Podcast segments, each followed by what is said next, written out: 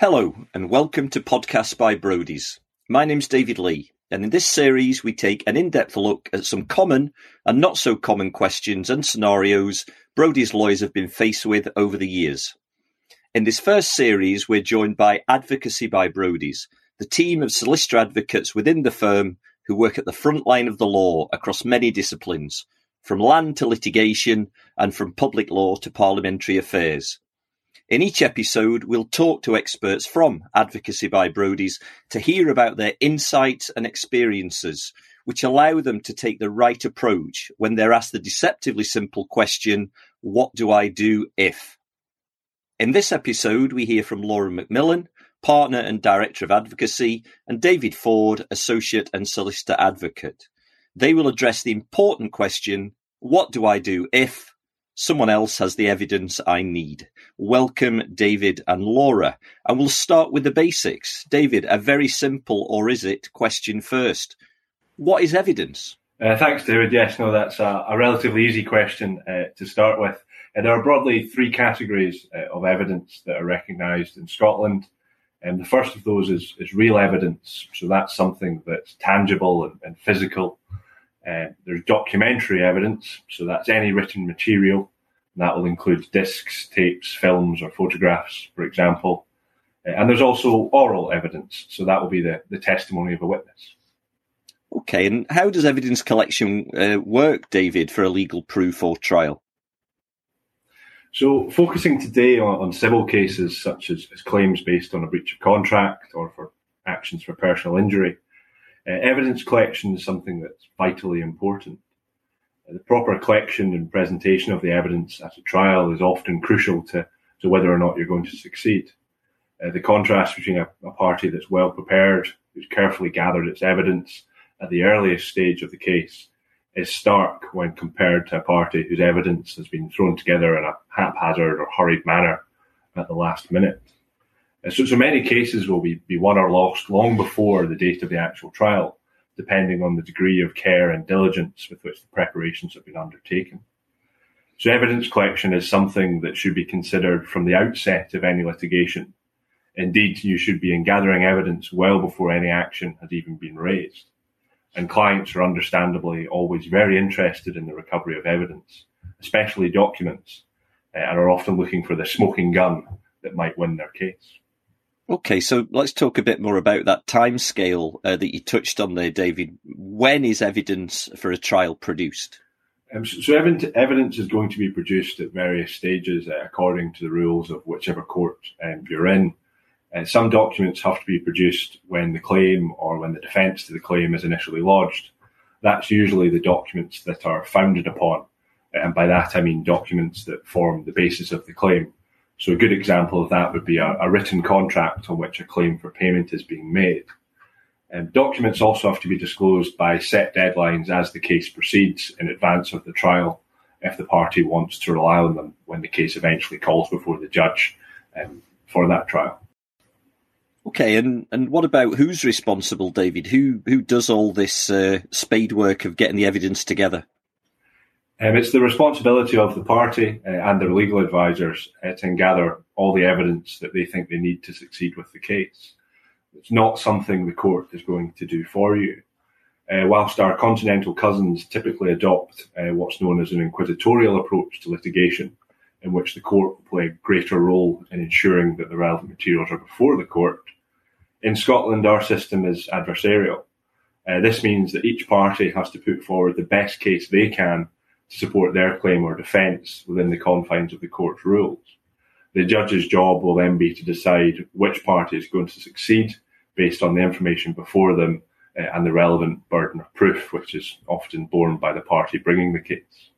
So for lawyers, the preservation and recovery of documentary evidence is a primary consideration. Uh, writings that are contemporaneous with the events in issue are often of the highest evidential value and should be obtained, scrutinised, and preserved at the earliest opportunity, as should any real evidence um, that relates to the facts that are in dispute. And that's all part of the best evidence rule, is that you want the strongest possible evidence to support your case. And generally that means having it available and preserved just as soon as possible.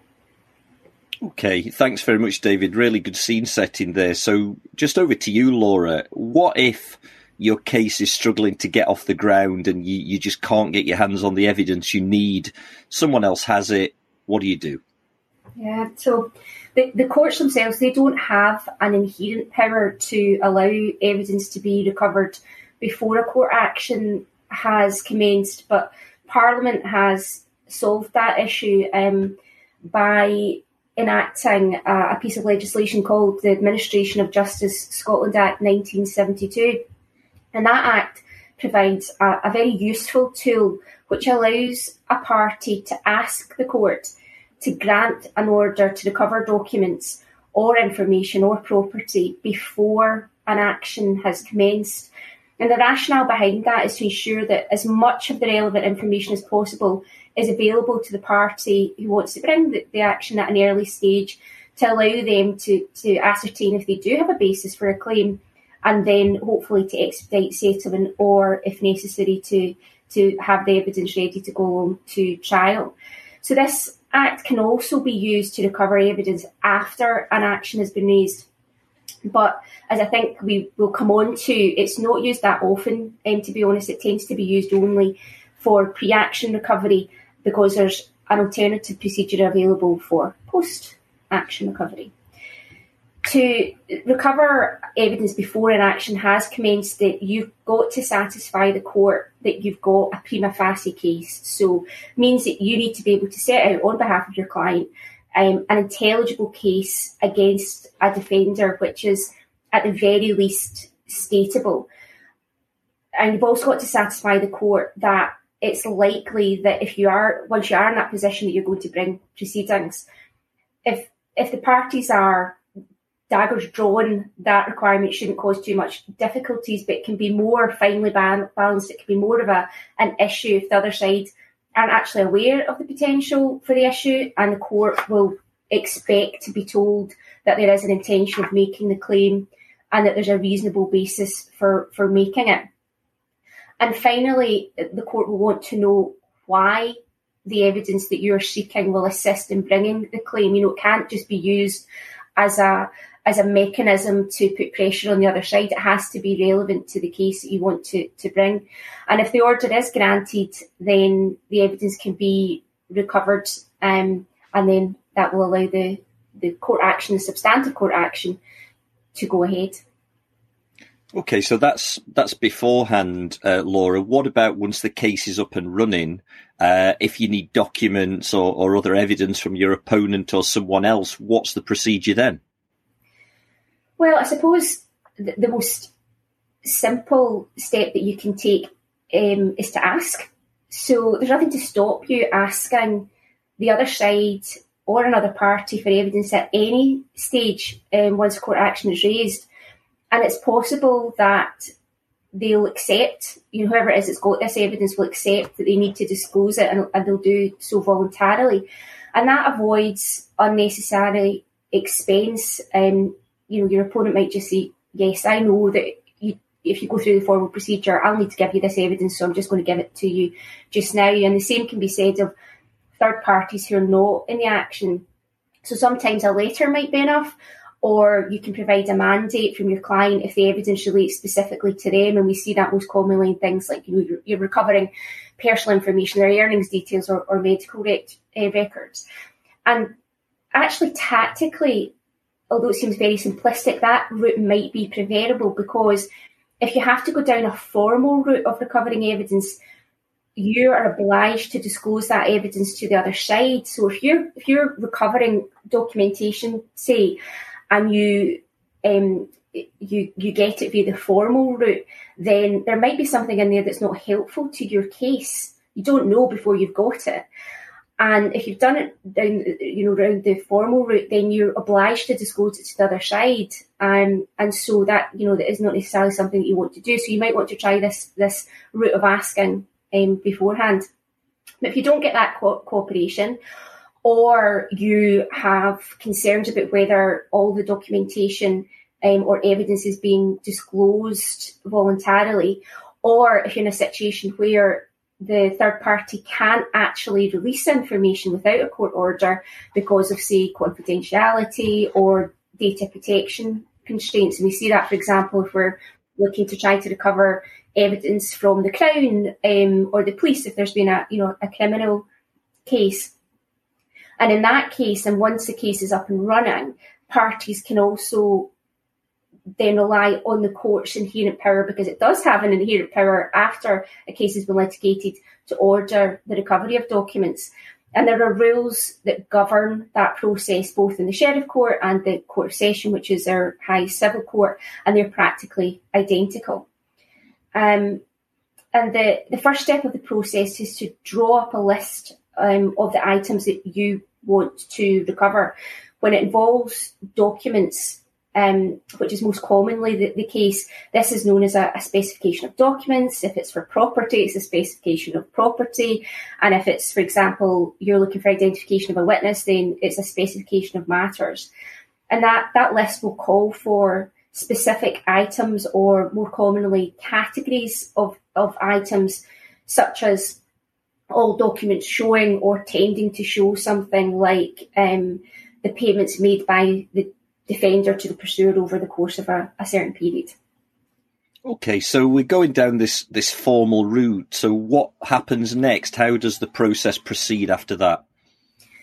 So trying not to get too too techy um, with this, but you know to give a sort of useful overview. Once you've drafted the list of evidence, then you might try to agree that list with the other side. Um, there can sometimes be negotiation and adjustment of that that list. Um, but sometimes final agreement can, can prove elusive and you might just need to, to bash on um, in the knowledge that the other side might oppose your request to the court for um, all the items on that list. And for obvious reasons, parties, um, you know, the other side might not want you to have sight of the documents or evidence that you are you're seeking, um, because they know it contains the, the smoking gun that you're that you're looking for. So they might try uh, tactics to, to resist that um, evidence being recovered. So if you're at a contested hearing, then um, the judge will consider the, the, specification, consider your list, and will either grant it, refuse it, or might grant part of it, not all of it. Um, they might restrict what you can what you can recover. And then once you've got your order, that allows you to go and recover your evidence. And that, process that we're, we're sort of focused on there is a process in Scotland. There's a there's a slightly different process to recover evidence out with Scotland, and that's a bit more tricky. Um, and uh, probably with the scope of today's um, podcast, but it involves um, making a request to the court of the jurisdiction where you're seeking to recover that evidence. And I have to say that personally, I've never found that procedure. I don't know about David, but I've never found that procedure particularly smooth. okay, yeah, the the path of law never runs smoothly. So, let's say the court makes an order. Um, again, what happens after that, Laura? You know, how do you actually get your hands on and recover the documents? Yeah, if we're so if we're just dealing with the um, recovery in Scotland, um, which does, to be fair, generally run quite smoothly. Um, you've got your order, there's two ways that you can enforce that. So there's something called the optional procedure, voluntary procedure, and you need to ask the court if that's what you want to do. If you want to try that first, then you need to ask the court to make that part of the order. And that then involves sending the order from the court together with a copy of the, the specification, listing all the evidence that you want to any party that you think has evidence that falls within it. And in this context, that party is known as a haver um, because they have the, the evidence, or at least you hope they do. And that the haver then hopefully produces the evidence together with a certificate confirming that they have complied with the court order. And that's where, you know, when I was talking earlier about asking for documents to be or evidence to be produced voluntarily, and you might then have someone who will give you what they want to give you. But once you're into a court um, request for the the evidence, then they're having to sign a certificate that says, "I have given you everything um, that falls within this this court order," um, which you know obviously adds that layer of formality and hopefully means that people will give you everything. And the usual time for a uh, period for compliance with that's actually pretty short. It's seven days. So but if there's a, a, lot of evidence that needs to be recovered, or if it's you know historic evidence that will need to be searched for, then you can you can negotiate a longer period for a re- response. So, as I said, that that we're still under optional procedure there. So the haver could could, if they wanted, just ignore your request. Um, and but if they do, then you'll then be going down the formal procedure of fixing a commission, um, which um, we can come on to as well. And um, it, it's also worth remembering when you serve this on a party, if it's if it's the haver hasn't been involved in the court action at all, and you're only giving them seven days, it, it can be quite a difficult uh, thing for them to comply with. Not just because if there's a lot of information or it's historic or you know it's offsite, whatever. It might be the first time that they're aware of the action at all. So getting their head round um, you know what, what it is that you're asking for can take a bit of time and getting it to the to the right person as well. I think it's also worth pointing out because I think this sometimes gets gets forgotten about is that um, you the, the, the party who is the haver can actually charge a search fee. So if you're asking them for reams and reams of information, um, electronically or, or, or paper or whatever it is, then that might take a long time administratively to, to collate. So they can say, well, I'll give you this information, but I'm going to charge you for it. And actually, that can run in the bigger cases, that can run to thousands of pounds. So you always need to be aware um, as a party that you might be faced with that that additional cost going down this route and a cost that might not always be recoverable from the other side. And what if the haver havers um, to use the same collection of letters and to, to quote to quote the Proclaimers. Uh, and uh, in in the context of the song, it means to be indecisive or to hem and haw and to delay things. So if the haver havers or refuses to comply, what do you do then? So, well, if, if the the haver havers, then um, what you can do then is, is what I kind of alluded to a moment ago, which is you can go down the formal procedure of fixing a commission. And that you would fix the commission um, in a number of circumstances. One, if you've been down the optional procedure and the haver hasn't complied, or if you think that they've not produced everything that they have, or if actually you just don't have the time to go down the the optional procedure first. You know, if you're up against it um, because of you know the court timetable, then you might just automatically go to to fixing a commission. But that's an additional expense, so something to to think about. Um, the purpose of the, the commission is to secure the handing over of the, the relevant evidence or to try to ascertain what's happened to that evidence if the, the haver says, I no longer have it. And it involves appointing an experienced lawyer as the commissioner, and that commissioner will then fix a commission um, at which any potential anyone potentially having evidence is, is cited to attend, so they have to, to attend um, that uh, commission.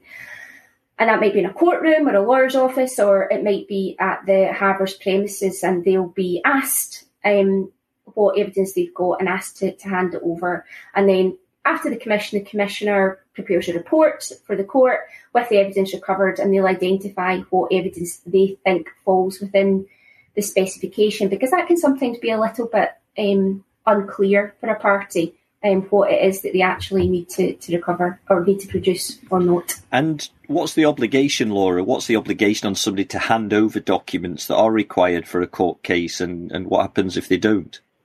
Well, the court order um, for recovery of documents is like any other court order; it must be complied with, and so failure to to comply with it potentially risks a contempt of court finding. So very worst case scenario, albeit unlikely, is that the person who's defied the court order could face a custodial um, sentence. More likely that it will be a fine. Um, and you know, if it's a company, it's more likely that it would be a fine. I've never personally had um, to go down that down that route. Um, but if there were repeatedly unjustified refusals to produce evidence, then we could be looking at um, imprisonment and have you ever come across that happening? Has that ever happened?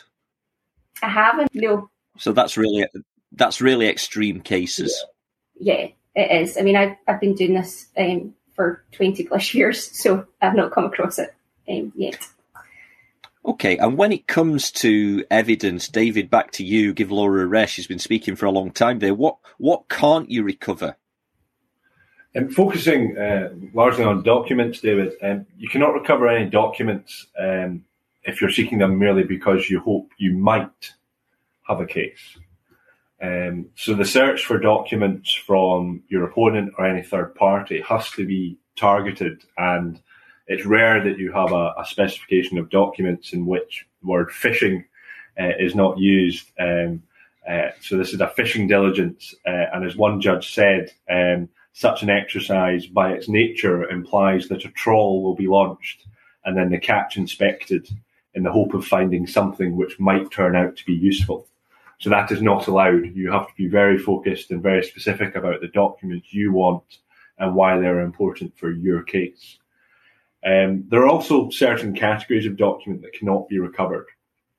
Um, documents which are prepared by a party in contemplation of litigation cannot be recovered, and neither can uh, confidential communications between a lawyer and their client. Those are privileged documents.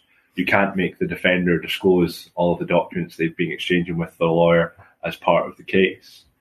Uh, the Crown also has the right to assert public interest immunity over documents when it considers it to be in the national interest to do so.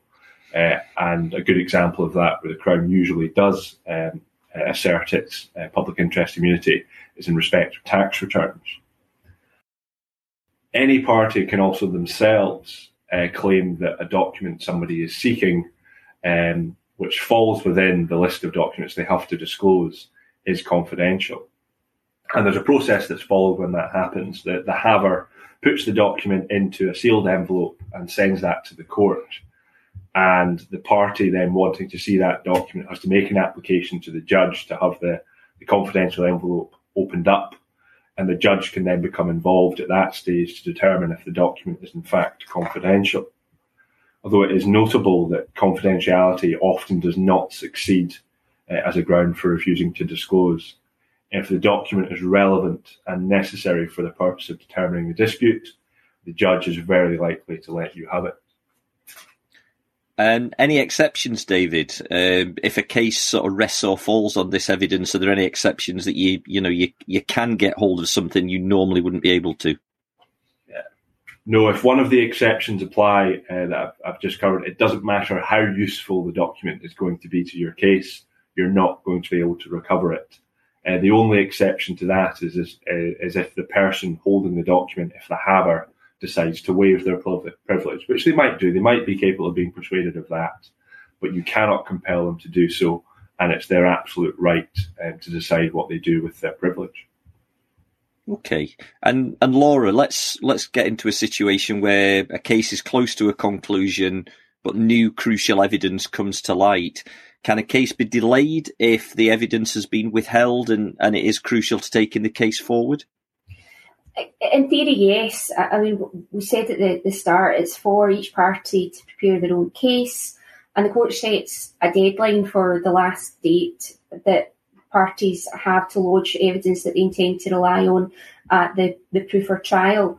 Um, and if the, the late production of, of further evidence is because of a party's own inaction, i.e., they, you know, if they'd done something sooner, they could have had that evidence um, with the court and with the other party, then it's possible that the judge will refuse for that evidence to be allowed um, at that late stage.